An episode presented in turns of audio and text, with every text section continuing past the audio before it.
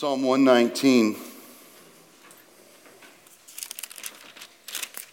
starting in verse 49. I believe is where, yes, 41, excuse me.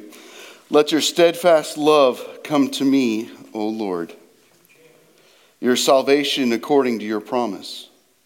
Then I shall have an answer for him who taunts me, for I trust in your word. And take not the word of truth utterly out of my mouth for my hope is in your rules. I will keep your law continually, forever and ever. And I shall walk in a wide place, for I have sought your precepts. I will also speak of your testimonies before kings, and shall not be put to shame. For I find my delight in your commandments, which I love. And I will lift up my hands toward your commandments which I love, and I will meditate on your statutes. This is the word of God. Please be seated.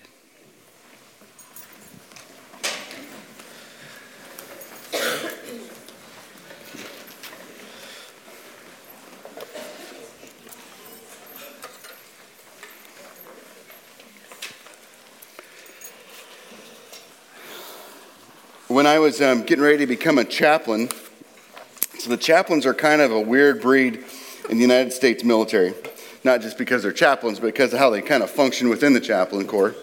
Um, if you ever want some really bad jokes, just walk up to a chaplain and ask for the joke of the day, and you'll, you'll get some really bad jokes, okay? Um, corny jokes in that sense. Um, so, when you go to become a chaplain in the military, you have to go through the application process with the military side, but you also have to go through an application process with the civilian side because the chaplaincy has a long list of endorsers that you have to be endorsed by, um, at least one of them, to become a chaplain in the United States military. And so when I was going to Dallas, I was getting towards the time of my graduation. I said, you know what, I'll get endorsed by uh, IFCA, which we, we affectionately, IFCA is the Independent Fundamental Churches of America. Mouthful, right? AKA, I fight Christians anywhere. But that's besides the point. All right. Whoa. No, I love IFCA. I have a dear, dear place in my heart for them. But uh, so IFCA, so we had to go over to San Diego, to the Marine base in the San Diego, and get interviewed by IFCA chaplains. Well, me and another buddy of mine from Dallas went over there. And their wives. That's right. Our wives got introduced too. That, that was the sketchy part, right? You know, wait, I could pull this off, but oh no. All right. Um, so Chrissy got in there and Jacqueline got in there and they got interviewed as well. Um, but I went into my interview and I'm sitting there with these gentlemen, and they're all Navy chaplains. Or one's a Marine, but the Navy Marine gets their chap, Marines get their chaplains from the Navy. And I finished my interview, and, and I, they, I was like, Do you have any you know, further questions? And they're like, Well, we just got one thing that we believe you should become a Marine chaplain versus an Army chaplain. And I was like, Listen, if you could promise me that I could be a Marine chaplain, I'd do it in a heartbeat. But you put me on some boat in the middle of the ocean and you close a hatch, all bets are off because I'm gonna, I'm gonna be like losing my mind, okay? But I really, really have always had this great respect for the United States Marine Corps. And, and, and, and we got somebody here, Jerry. Jerry is, is a Marine. There's, no, there's, there's only a Marine, right, Jerry? There's not an ex Marine, there's just a Marine. And, and, you know why you say that? What, what is the Marines' cry? Most of you should know it. Semper Fi. Semper Fi, which means always faithful. always faithful. Because a Marine is taught from the day that they enter boot all the way through their training, all the way that you never ever stop being a Marine. You're always faithful to the core. You're always faithful to being a Marine. It is not just a mindset you take up for just a few short years, but is a mindset that you have for an entire life. Oh, that, that the church would have that kind of understanding. Oh, that Israel would have. Look with me here at Hosea chapter chapters 12 and 13. Hosea chapters 12 and 13. Hosea is a book in the Old Testament. So if you open your Bible up kind of the middle and hit Psalms and you just keep going towards the New Testament, right after Daniel, Ezekiel, Daniel comes Hosea. We are into our last two Sundays in Hosea, and we, we feel like when we were studying Hosea in chapter 4 verses, the first three verses there, they, they kind of lay out this map of the book of Hosea for us. God is accusing Israel of three different things. And I really, when you think of the book of Hosea, I want you to remember these three different things. God accuses them of not knowing Him, of rejecting the knowledge of God. You don't know me. And when He says no, He's not talking about an academic exercise and knowledge. He is talking about experiential. Your lives have not been changed by my laws, by, by my commandments, by my statutes. You have rejected the knowledge of me.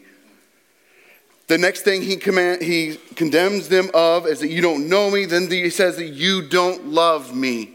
And the word that he uses, love, here is not just this warm, fuzzy, affectionate kind of feeling. It's a covenantal, binding, lasting love.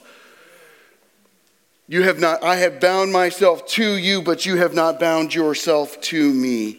In fact, this love that is supposed to be covenant and binding is like the morning mist that evaporates as soon as the day heats up. It's like the dew that's on the ground that disappears quickly as the day goes on. Because they don't know God, they can't love God, and because they can't, they don't love God, this morning we're going to look at they are unfaithful to him. And this should be shocking to us.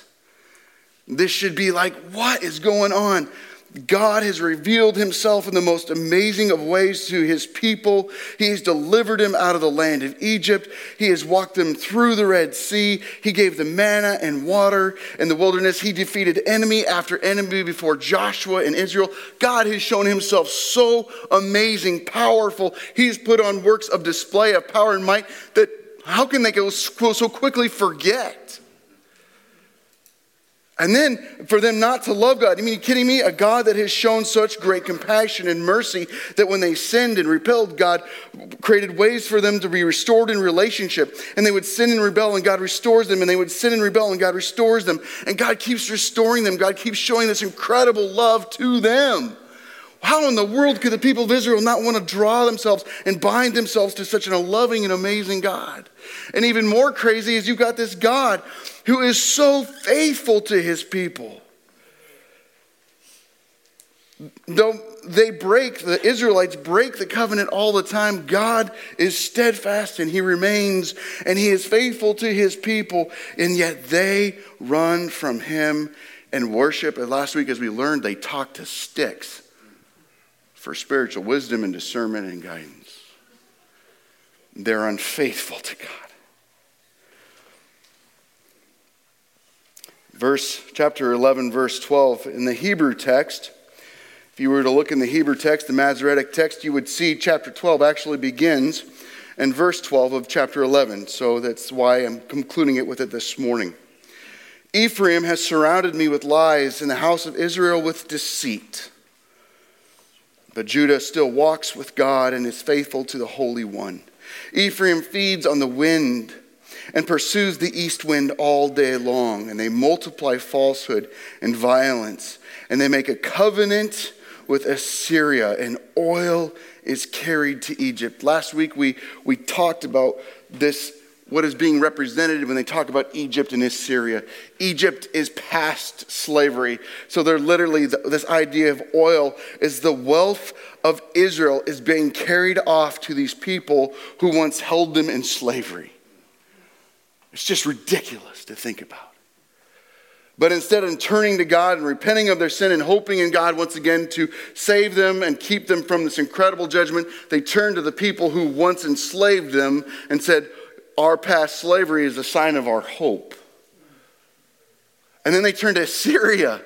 And Assyria now represents their future enslavement. And so they're turning to Assyria and say, Assyria, slave us. You and your pagan gods and your powerful armies, you save us and you deliver us.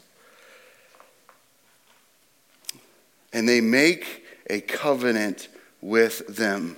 That should just jump off the page at you because who should they be making a covenant with? They should be covenanting themselves to God. Like, look what all God's done for them. But instead, they continue to flee. And, brothers and sisters, that's what happens when sin gets in there. And sin starts to erode our relationship with God. We stop loving God. We stop, we stop being knowing Him, stop loving Him. And then our faithfulness to Him is gone. And we no longer bind ourselves to the Almighty God, but we bind ourselves to our sin and things that represent our sin. And God accuses them of being filled with lies deceit, falsehood, and violence. The charges of unfaithfulness, before we get there, God's going to give them a history lesson in regards to Jacob. Now, if you don't know the story of Jacob, you've got Abraham, you've got Isaac, and then you got Jacob, okay? Jacob's name means, does anybody know? Deceiver, right? Deceiver. Like, I, don't know if anybody of you names your kids Jacob, but th- that's a tough one to swallow. Kids on the playground probably should know that, okay? It, it means deceiver. It means the guy that, and, and quite literally, you got this picture of Jacob coming out of the womb, and Esau comes out first, but you got Jacob holding on to his heel like, I'm going to change this circumstance and situation from a child, from a baby. Anybody have little kids like that that they're just headstrong that way? Clarissa's mom here today. No, okay, I'm just teasing Clarissa. Okay, all right. I'm giving Clarissa a hard time because she's been giving me a hard time all week. All right. Jacob enters this world and he is this deceiver and he tries to manipulate every situation and circumstance he enters into until finally one day he reaches this point in the climax of his story. So basically, Esau or Jacob tricks his father Isaac into giving him the birthright. Because Jacob or Isaac loved this special meal that, that Esau, the hunter, the older brother, would prepare for his father. And so he goes out to hunt and to prepare this meal.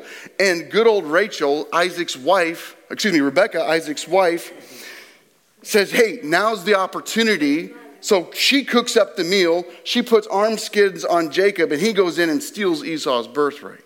Well, there's a backstory to that, and we could dive into the details of that birthright. Shouldn't have gone to him anyway because it was paid for some food earlier, but that's a longer story. We're going to just move on. So, guess what? Jacob gets the birthright from his father, but he's scared that his brother Esau is going to right? And take back that birthright. So he flees the land and he goes back to, to, to another land and he finds that he goes into this well and he's getting water for the well and there's this beautiful woman there, Rachel, and he looks at her, oh man, she's just beautiful. And, and so he goes and he goes to her father and he says, I'll serve and I'll work for her for so many years. He gets tricked. This is a great story. He gets tricked, um, and, and it's nice dark tent, and in comes not Rachel, but Leah. In comes Leah, the sister. Well, he, he lies with her, and guess what? Now he's married to her, and, and Rachel is still out there. And, and then he said, Well, you work for me another seven years, and you get Rachel too. Okay, great, because one wife is not hard enough. Okay, now he's got two. Fabulous. Here we go. Hey, you know I love a baby, right? But you would agree that vice versa, right? Okay, so you got this wonderful situation going on here. Well, he tricks his father in law by these sticks and these reeds. And again, Jacob is this deceiver. He is trying to manipulate every circumstance to ensure his own prosperity. That's just what he does. But all of a sudden, he, he leaves out of his, his father in law's land and he's coming home. And now he's faced with returning to see his brother Esau face to face. And there's nothing he can do to manipulate this situation. This is that famous story where, where Jacob wrestles with an angel. And in some texts, it seems to insinuate that Jacob is wrestling with God himself, and, and they wrestle all night long. And Jacob won't let go until God blesses him. Because Jacob realizes from this point on, it doesn't matter if God doesn't bless me, my story is over. I can't manipulate, I can't deceive, I can't do anything more. And what he's saying, what, what, what, Hosea, what God is saying through Hosea, the prophet here, he's saying, I wish you would be like verse, look, chapter 12, verse 2 the Lord has indictment against Judah, and he will punish Jacob according to his ways, and he will repay him according to his deeds. In the womb, he took his brother by the heel, and in his manhood, he strove with God. He strove with the angel and prevailed. He wept and sought in his favor. He met God at Bethel, and there God spoke with us. The Lord, the God of hosts, the Lord is his memorial name. So you, by the help of your God, return, hold fast to love and justice, and wait continually for your God. Turn, return to God. Be like Jacob and return to God. Cling to God, Israel. But what you're doing is going to cause devastation.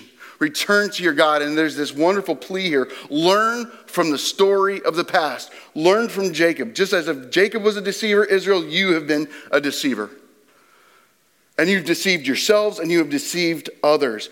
And the accusations that's going to fall against Israel falls primarily in line with their relationships with each other. The example of their unfaithfulness is how they've treated one another, which should speak to us as the church. Powerfully, as the church. How do we demonstrate our faithfulness to God? By how we conduct family with each other, by how we serve each other, by how we live out these commands that you're going to go so diligently dive into the scriptures to discover. And I can't wait to hear about. But as we live together for the glory of God, we represent to the world our faithfulness to the God and faithfulness to Him as well. And so look with me here at verse 7. A merchant in whose hands are false balances, he loves to oppress. And I want to stop right there. Proverbs has a lot to say about false balances. Proverbs chapter 11, 1, Proverbs chapter 20, verse 23 speaks to those who would deceive others by creating false balances, false scales. So a weight that was meant to represent a payment for, like, let's say you're going to pour out grain. They, they would hollow out the weight and they'd put it down. And so they'd have to put more grain or they'd add extra weights inside and they, they would manipulate the scales so that they wouldn't have to pay out as much money to people. You see, he says here, he goes on to say in verse 8 Ephraim has said, Ah, but I am rich and I have found wealth for myself. And all my labors they cannot find in me iniquity or sin. Amos 8, 4 and 5 says this Hear this, you who trample on the needy and bring the poor of the land to an end.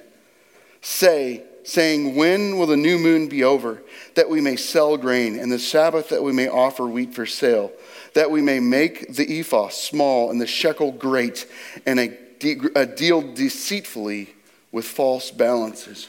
What's going on here? You've got the wealthy of Israel. Now, you got to understand, God perceives wealth way differently than we perceive wealth today. I was reading in an article today, I get the, the news updated on my phone, and it said that 70% of our nation's wealth resides within a 10% of the people group of this nation. So 70% of our money, our wealth in this nation belong to 10% of the population. Okay?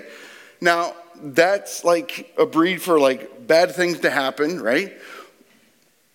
But according to God's economical situation, God says that you're given much so that much can be expected of you to give out. I don't mean to elevate a particular individual or create any kind of idol worship or people worship, but I've ran into such a man who was quite wealthy at Dallas Theological Seminary, and he was the president of First Interstate Batteries. This gentleman was worth a lot of money billions of dollars, millions of dollars, a lot of money. But his account keeps coming back to him every year and saying to him, like, how in the world are you in the green? Like, you give away so much money to those who are in need. We had a spouse die at Dallas. Young man was working on his dishwasher, student there at Dallas. Crawling up underneath the running some wrenches, massive coronary heart attack, 34 years old, dead. Wife and three little kids. President of First Interstate Batteries steps in, buys them a house, pays college fund and tuition for those kids for them to grow up and to have, and provides something for her so that she can survive for a long time. You see, God sees the wealth of Israel to be a blessing to those who are, not wealthy, to the widow, to the orphan. The fact that people are begging in the streets of Israel is a shame to Israel itself because God was supposed to, God through Israel, through the providing of wealth to them, was supposed to be a blessing to the whole nation. Now, I'm not arguing for a communist society. That's not what seems to be said here.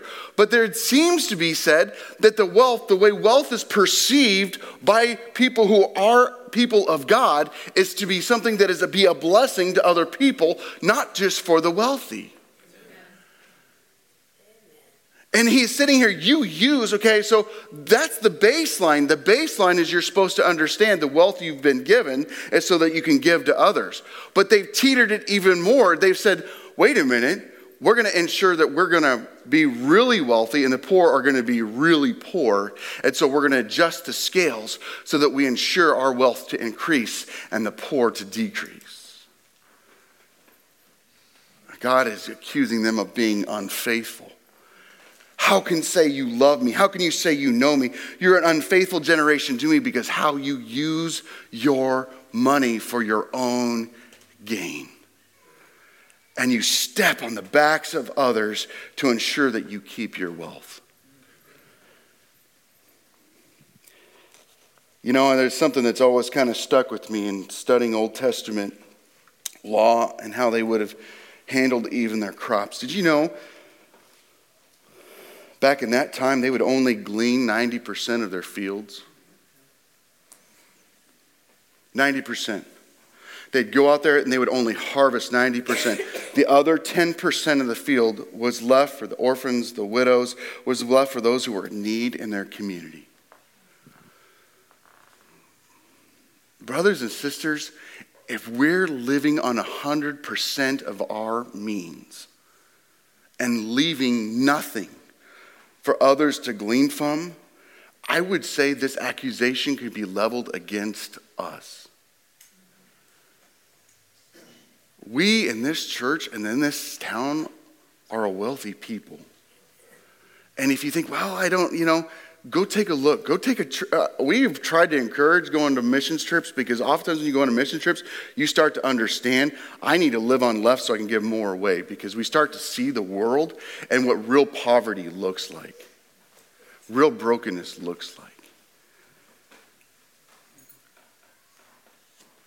Are we living in such a way to give away greatly?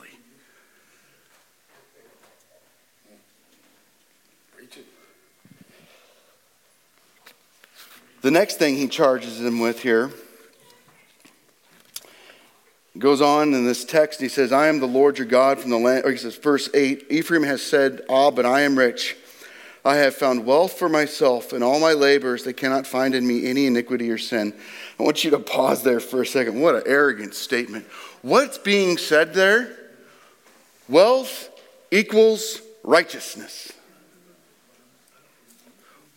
I have money Therefore, I'm a good dude, good gal, right? I have wealth. My wealth proves my power, my might, my goodness to this community. Even though I'm ripping the community off, even though I'm of no benefit for the community, I'm not supporting the community. I'm not taking care of the orphan. I'm not taking care of the widow. I'm not taking care of those in need. I'm just taking care of my, me. But the establishment of my wealth shows that I'm a righteous individual. This is the sounding of prosperity gospel way back here in Hosea. Right? We have because we're good people. No, we have so that we can give away. We have so that we can demonstrate our faithfulness to God by saying, I don't need to live in a $1.5 billion house, right? I can live with less so I can give more away. I mean, this is what he's saying here. Because, brothers and sisters, this isn't home. We got to stop living like this is home, and we, we got to stop setting up shop like we're putting all of our money into this account. Because this account's going to burn. The Notre Dame Cathedral burned. What a great statement to us. And then, you know, it kind of broke my heart. Billions of dollars flooding Notre Dame Cathedral to build it up, and on people are going hungry in this world. Where, what's going on? Well, we should expect that from the world, right? But from Christians, we should not expect that. From Christians, we should understand that God has given us so that we can give, and that we got to understand that our wealth is not a sign of the state of our heart. If you're sitting here this morning, man, the books were in the green last month, and man, we had a lot of money. I must have done something really right. No, God was just generous. And He was generous so that you can be generous to others. That, that's what He's doing. It's His kingdom economics. This is, this is God's kingdom economics at work here and now through His kingdom people, you and me.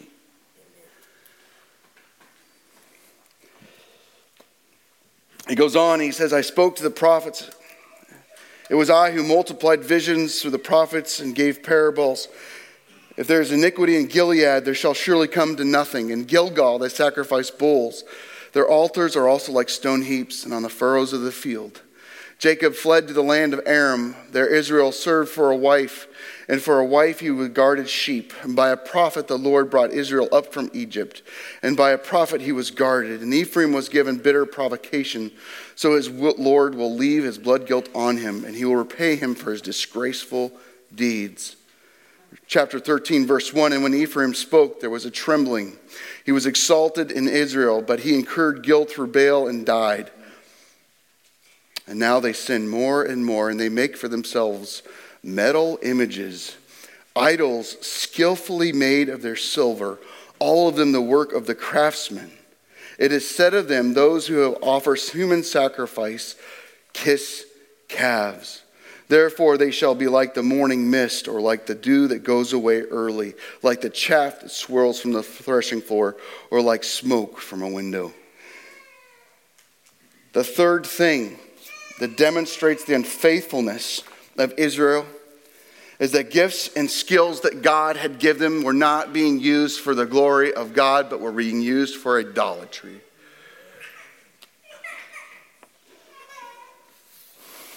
Exodus chapter 31. Last year, when we studied Exodus, we, we went through this and we looked at this passage, and it says, The Lord said to Moses, See, I have called by name Bezalel, the son of Uri, and the son of Hur, Ur, of the tribe of Judah, and I have filled him with the Spirit of God and with ability and intelligence, with knowledge and all craftsmanship, to devise artistic designs, to work in gold, silver, and bronze, and cutting stones for setting and carving wood, to work in every craft. What is taking place here is God has gifted his people for the construction of the temple excuse me, at this time it would be the tabernacle. And they constructing the tabernacle and putting these things together. God had given them the gifts and the abilities to do this. And here in Hosea, those God given gifts and abilities and skills for craftsmanship were now being given to, to build calves.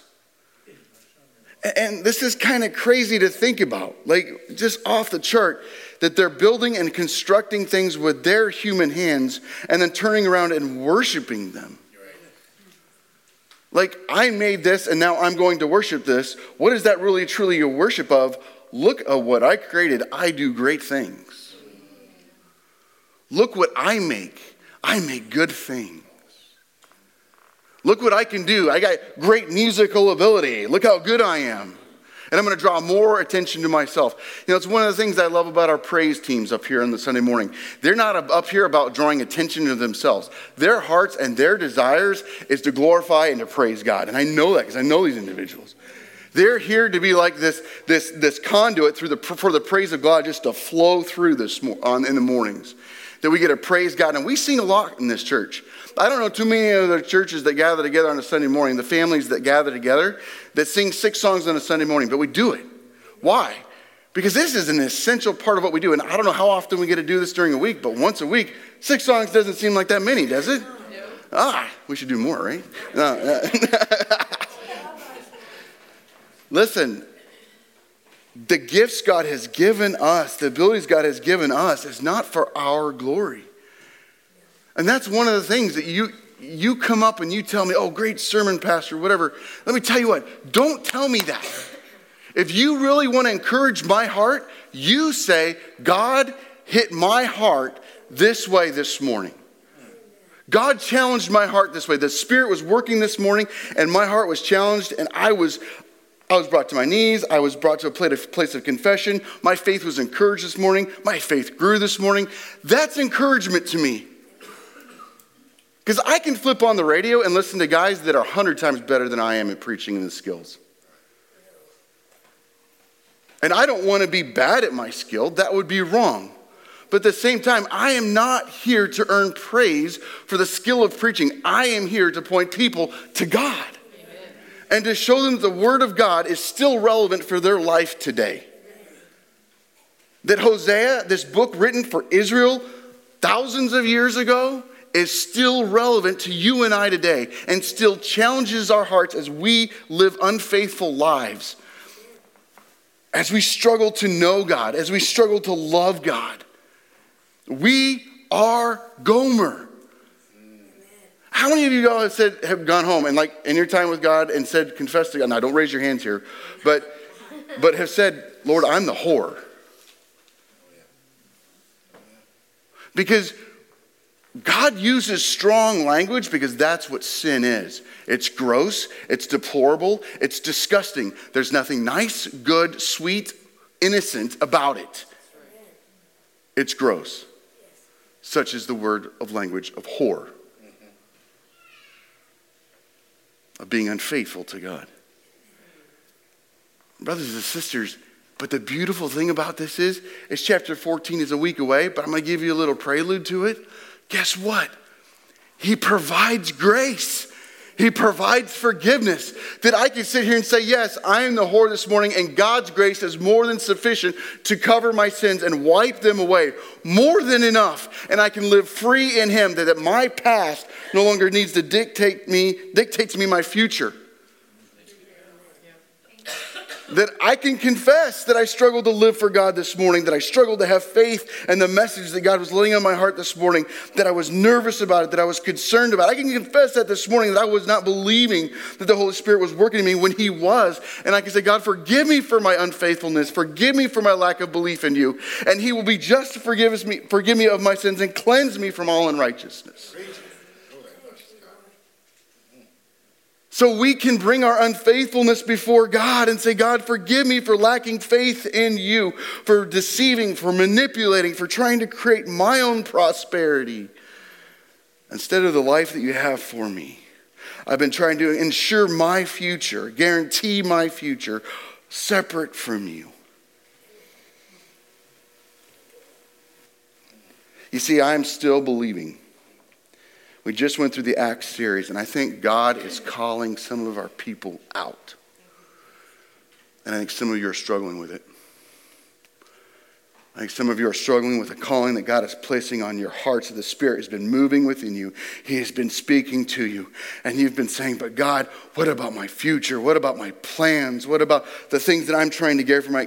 And in so doing, we're showing our unfaithfulness to God when He's saying here, I have bound myself to you through the Savior Jesus Christ. I will provide. I'll make sure you know me like you've never known me. You'll experience my love in ways you'll never experience and never would experience. And I will be faithful to you. Even when you doubt, even when you question, even when you falter, I will be faithful. This is what God promises to us. He says, I will be faithful. So we can go. We can step out and be obedient to where God's calling us. And for some of it, maybe that's just talking to a neighbor. Maybe there's a neighbor you know you should be talking to right now, but the person drives you nuts. Maybe the person right now that rented out their home this weekend and there's trash all over it, or there's 25 cars in the yard, right? Right? You don't, I don't know what you're dealing with this morning, but you need to go like not judge that person but love that person. And not go over to their house to like go clean up your yard. Can't believe you did that to our neighborhood. It's going to drop the value of my home. Ooh there's the real issue not out of love. Not out of our hearts broken for them to know the gospel of jesus christ and how their lives changed. Maybe god's calling you to a ministry in this valley. Maybe god's saying you know what you need to be volunteering at Chelan Valley Hope or with Thrive or with Young Life. Maybe, maybe God's been putting on your heart to work with kids. But maybe you think you're too old. Or maybe you think you're too busy. And you're gleaning 100% of your field and you got nothing left. And God's saying, glean 90% and you'll have plenty. And I'll provide for you. Go serve me. But you're fighting God on it. Maybe God's calling you to leave this valley. This is a beautiful place to live. Incredible. You kidding me? The view, walking down the hill. I wasn't able to walk this morning because the rain. Yes, I was a chicken. I didn't walk in the rain. But the mornings that I have, you just look out at this view, like, oh, this is incredible. We're spoiled. I mean, what a, what a lush, plush place to live. And God may be calling us out to go to go to someplace we don't want to go. Like maybe you're like your number one value is like living in a small town. You're like, I am a small town person. It's a sense of pride. And God's saying to you, I want you to go to the heart of Seattle. I want you to go to the heart of Portland and minister for me there. And you're like, no. You kidding me? That's, that's, where, that's where those people live.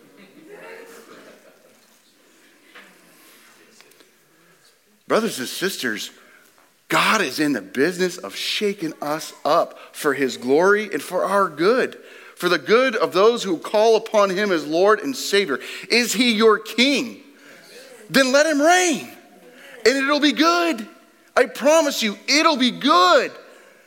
Maybe he's asking the big ask. Maybe some of you are like going, God is, I have for some reason, the last two weeks I can't shake it, but Nigeria or like Russia or Kazakhstan or like Honduras or like, I can't get it out of my head. In fact, I woke up and I, I read some news article and I just started crying. Maybe God's calling you to go. To leave behind the comforts of life and pursue Him. There's so many different ways God calls us out. But I can't think that we just went through the book of Acts, that we could study this book of Hosea and say, and the Holy Spirit not be moving in somebody's life in a big way. And it's okay. It's okay to get called out by God because He's, he's the one who's revealed Himself. He's made Himself known. And not, again, we're, we are in a religion that is completely different from all the other religions in the world. Because all the other religions in the world, they can they know of their God, but in Christianity, we not only know God, we experience him daily in our lives. God is saying, I want to make myself known to you. That passage that we talked about for Reuben's memorial service, Luke 9, 56 to 62. I can't even imagine that gentleman, I mean, Jesus turns to that one guy and he says, Follow me. The guy says, Oh, I need to go bury my dad first.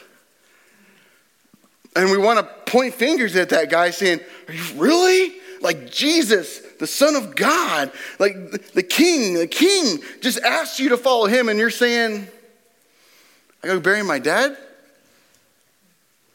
Who do you think is calling you now? He's the King. He's the Lord. And if he says, Follow me, it's, it's going to be hard, but it's going to be good.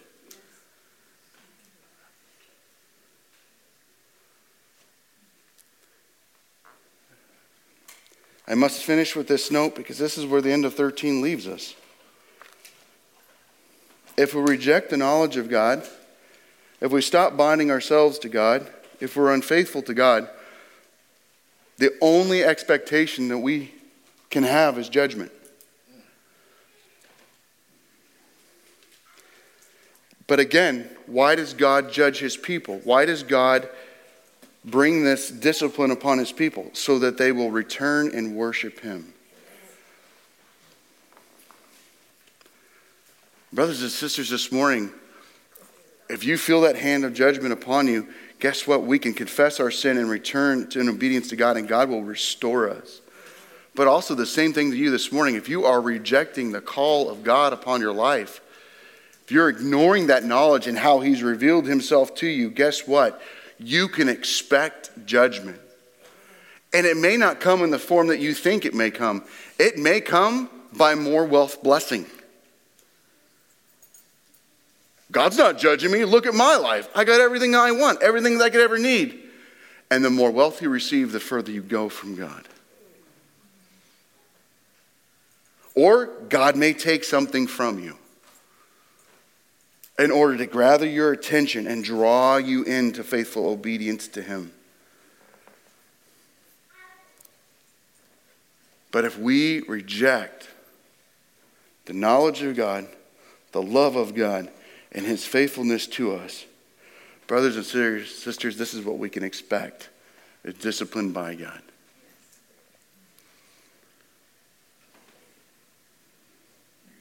And it is good.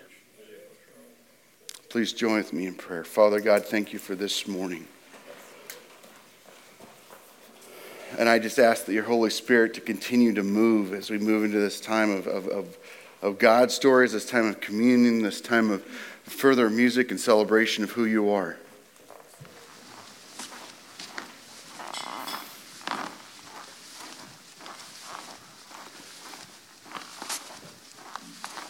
Do not let us remain, Lord God. Challenge us, push our faith, grow our faith, Father God, for we want to be a people changed, altered by you. Lord, we thank you for what you've given us the houses that we have, the cars that we have, the families that we have, the jobs that we have, the hobbies that we have, all these, these, these plurality of things that we have. And we can sometimes hold very dear, near to our hearts, Lord God. I pray that this morning, as a church family, we just begin to release those to you. That we begin to look at and say, okay, God, where do I need to cut out? Instead of being like 100% spent with my time, 100% spent with my money and my finances, Lord God, where do I need to cut back so I can give away more? So that we can show faithfulness to you as we tend to the needs of our body. Thank you, God, so much for this opportunity to live for you, to be your kingdom people now, and show the world that Jesus has come. In Jesus' name we pray, by the power of the Holy Spirit. Amen. Thank you, Scott. Uh, Friday night, this last Friday night was our, our life group night, and we're taking turns leading the topic.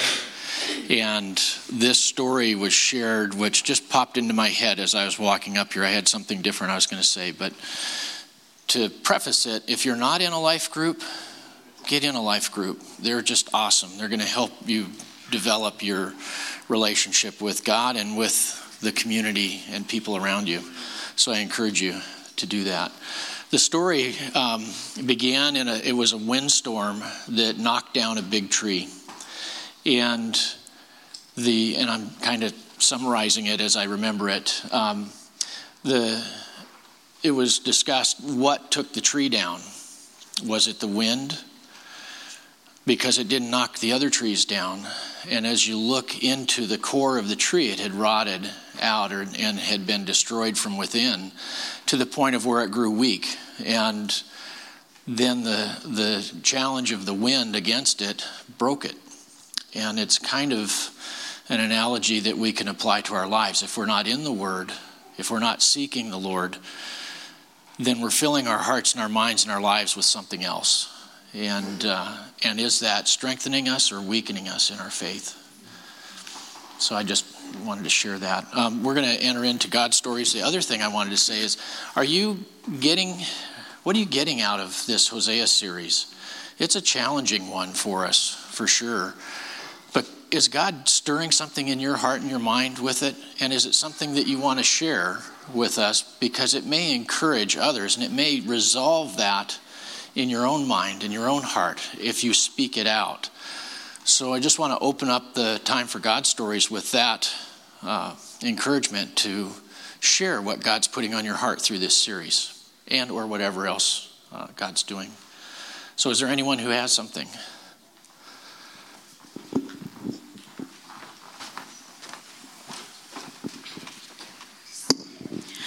Um, needless to say, this last since last September, Brian and I have been through a lot with his health, and my son was in a motorcycle accident. Well, he was in another one, and about three weeks ago, and almost lost his leg. And I was able to go back last week and spend some time with him and through this i know it was almost a real bad tragedy for us but um, I gave him a book that was given to me when Brian was ill with devotions, and my sister sent a Bible back to him.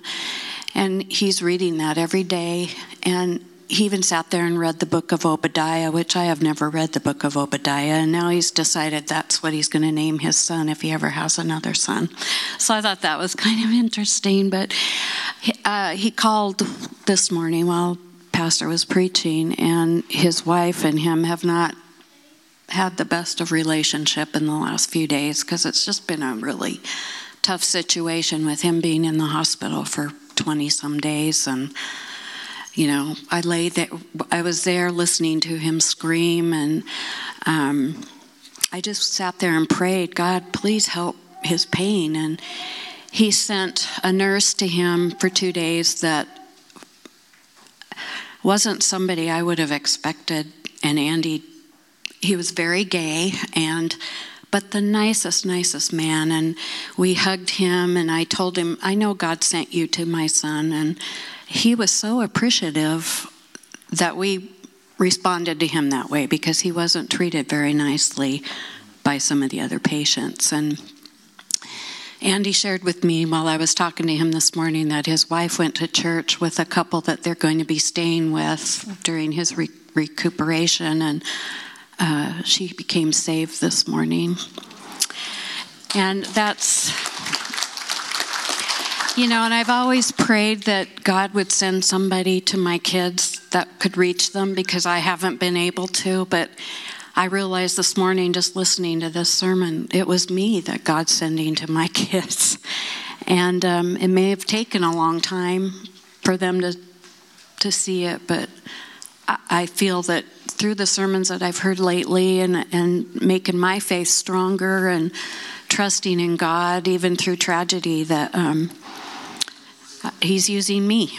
So I just wanted to share that. Praise God. Thank you.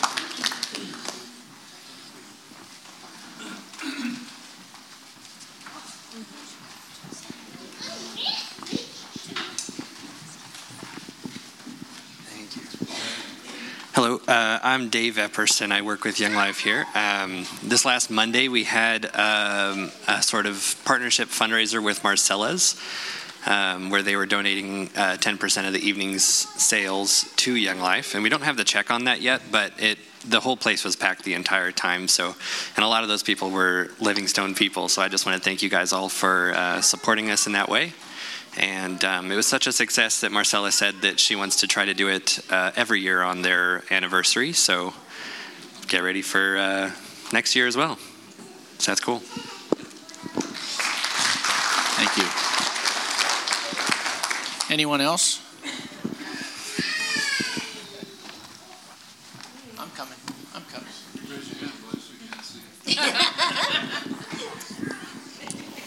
All right. We have some smart people here.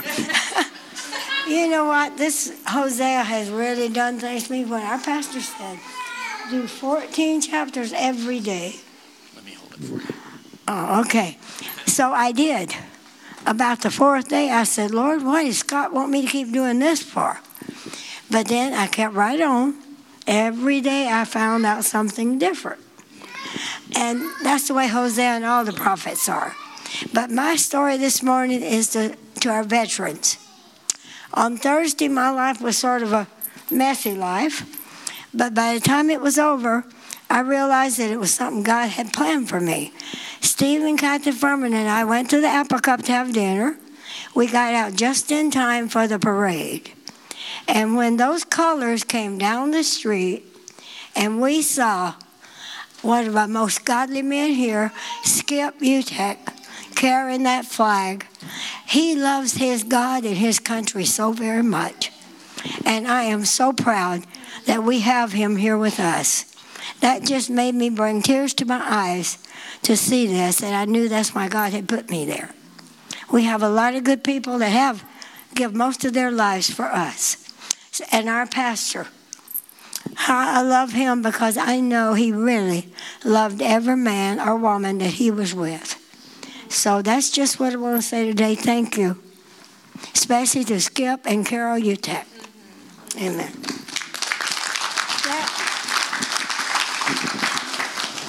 Anyone else? I was debating whether to share because I wanted to be eloquent in my words, but it's just not going to happen. Um, so last week I got to go to a national PA conference in Colorado. And this year I was going to go by myself. And, you know, Scott got his time at the monastery. I was going to have my time, go to some conferences, but then just kind of, I thought I'd spend the rest of the time just in the Word and hiking and running and but I was sick the whole time I was there. And then it wasn't in the 60s, it was in the 40s and it snowed.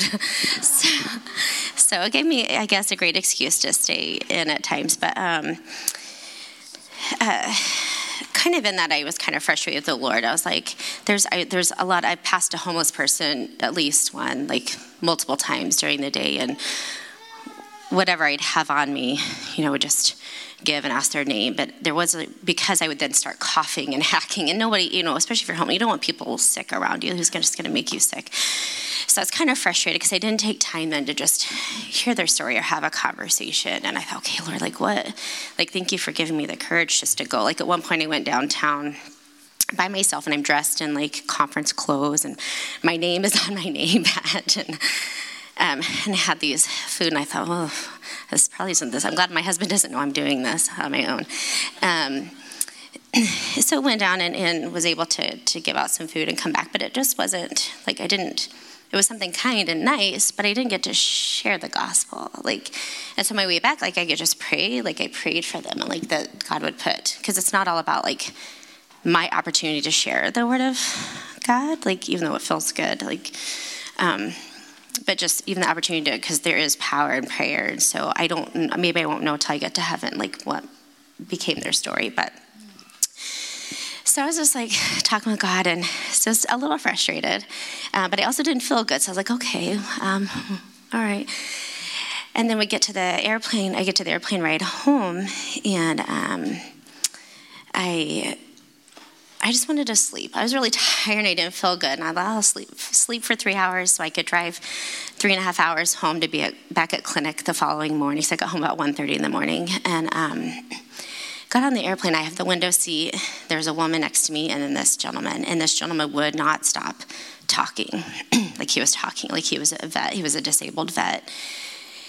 And then as he started to share, like he kept bringing up the Bible, and he's like, I'm not a, I don't believe in God. Like, actually, I believe that Jesus, like, like yeah, the history says like he came to the earth and he was crucified, and yeah, I think the proof is there he rose again.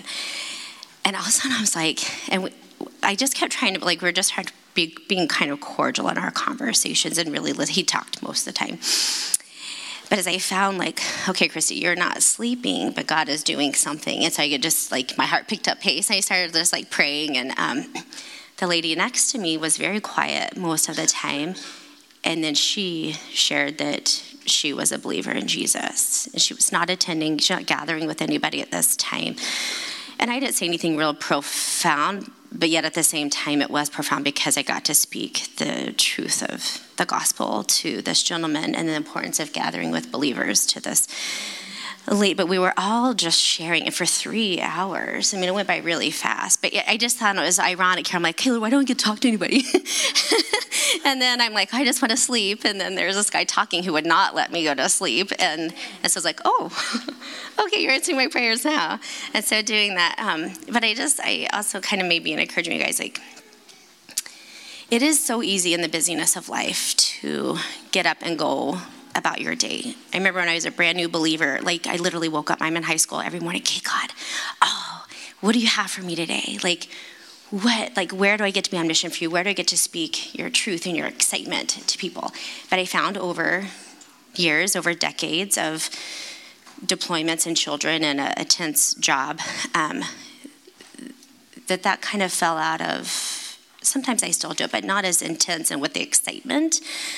Um, and um, but but I feel like he's he still was doing his job at like just encouraging even as we go through Hosea like we've got to be on mission. You know when we were in San, San Francisco the couple that we were with just kept saying like we don't why don't you speak to them? Like you don't know when their time is up. Like you don't know. And I just don't I was convicted that I don't I'm not, apparently, I wasn't afraid for people to go to hell and not know Jesus. Like, right? Like, that should stir everything about my being. And it's sometimes it's, it's not in the big grand things, it's sometimes in the simple things. Just like yesterday, we were trying to sell our truck. This is a little story. We were trying to sell our um, truck, and we were had an amount that we didn't not want to go under because we really like to get out of debt. and um, but yesterday we just started praying, like, Lord, like, what, what, do you want us to do with this? And we got a Facebook message for a couple, and it was a young Hispanic couple that I used to actually I used to work with her, and she knows that we're believers, and they came and they drove it. And her husband wanted it, and anyways, we both like Simon. I think it's just the Holy Spirit like talking of us. Like you, you, you just need to drop that price and we just were able to spend a little bit of time with them and talking with them and i don't know. I just when you if you have number one pray for god to give you the courage to pray to be used and to be open to whatever he has you do it's it's not okay to be in your comfort. And he'll answer i promise. That was longer than i wanted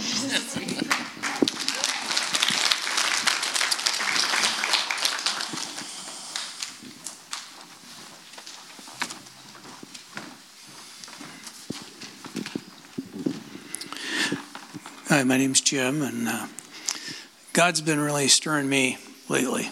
It's been an interesting couple of years in my life where He's challenged me. And the question that He's asked me is Is God enough? Am I enough, Jim, for you? I've known and experienced everything we are, everything that's in this world, it's His. It's not mine, it's not yours, it's not yours. It's, it's all His. Is He enough? And all too often, He's also stirred my soul with this phrase. I don't know where in Scripture it is, I'd have to go back and find it. But be still and know that I am God. So when I'm feeling lonely or whatever life's challenging me with that day, if I be still, I turn to Him, I feed on His Word, and He is enough every time. When I start into that emotion and, you know, wrestling match, if I just turn to Him, yield to Him, feed on His Word, He is always enough. I'm not sure what He's stirring me to do but he's been getting me up more and more, which he used to do at, in the middle of the night. And so I, I go to prayer. Who, who do you need me to pray for, Lord? What, whether it's me or, and he'll bring someone to mind, and then I find out, oh, they're going really going through some stuff. But is God enough? Is he enough for us? He, he needs to be. He wants to be, he desires to be enough. And I'm not going to go on and on, but he's an amazing God. I'm very thankful for him over my entire life.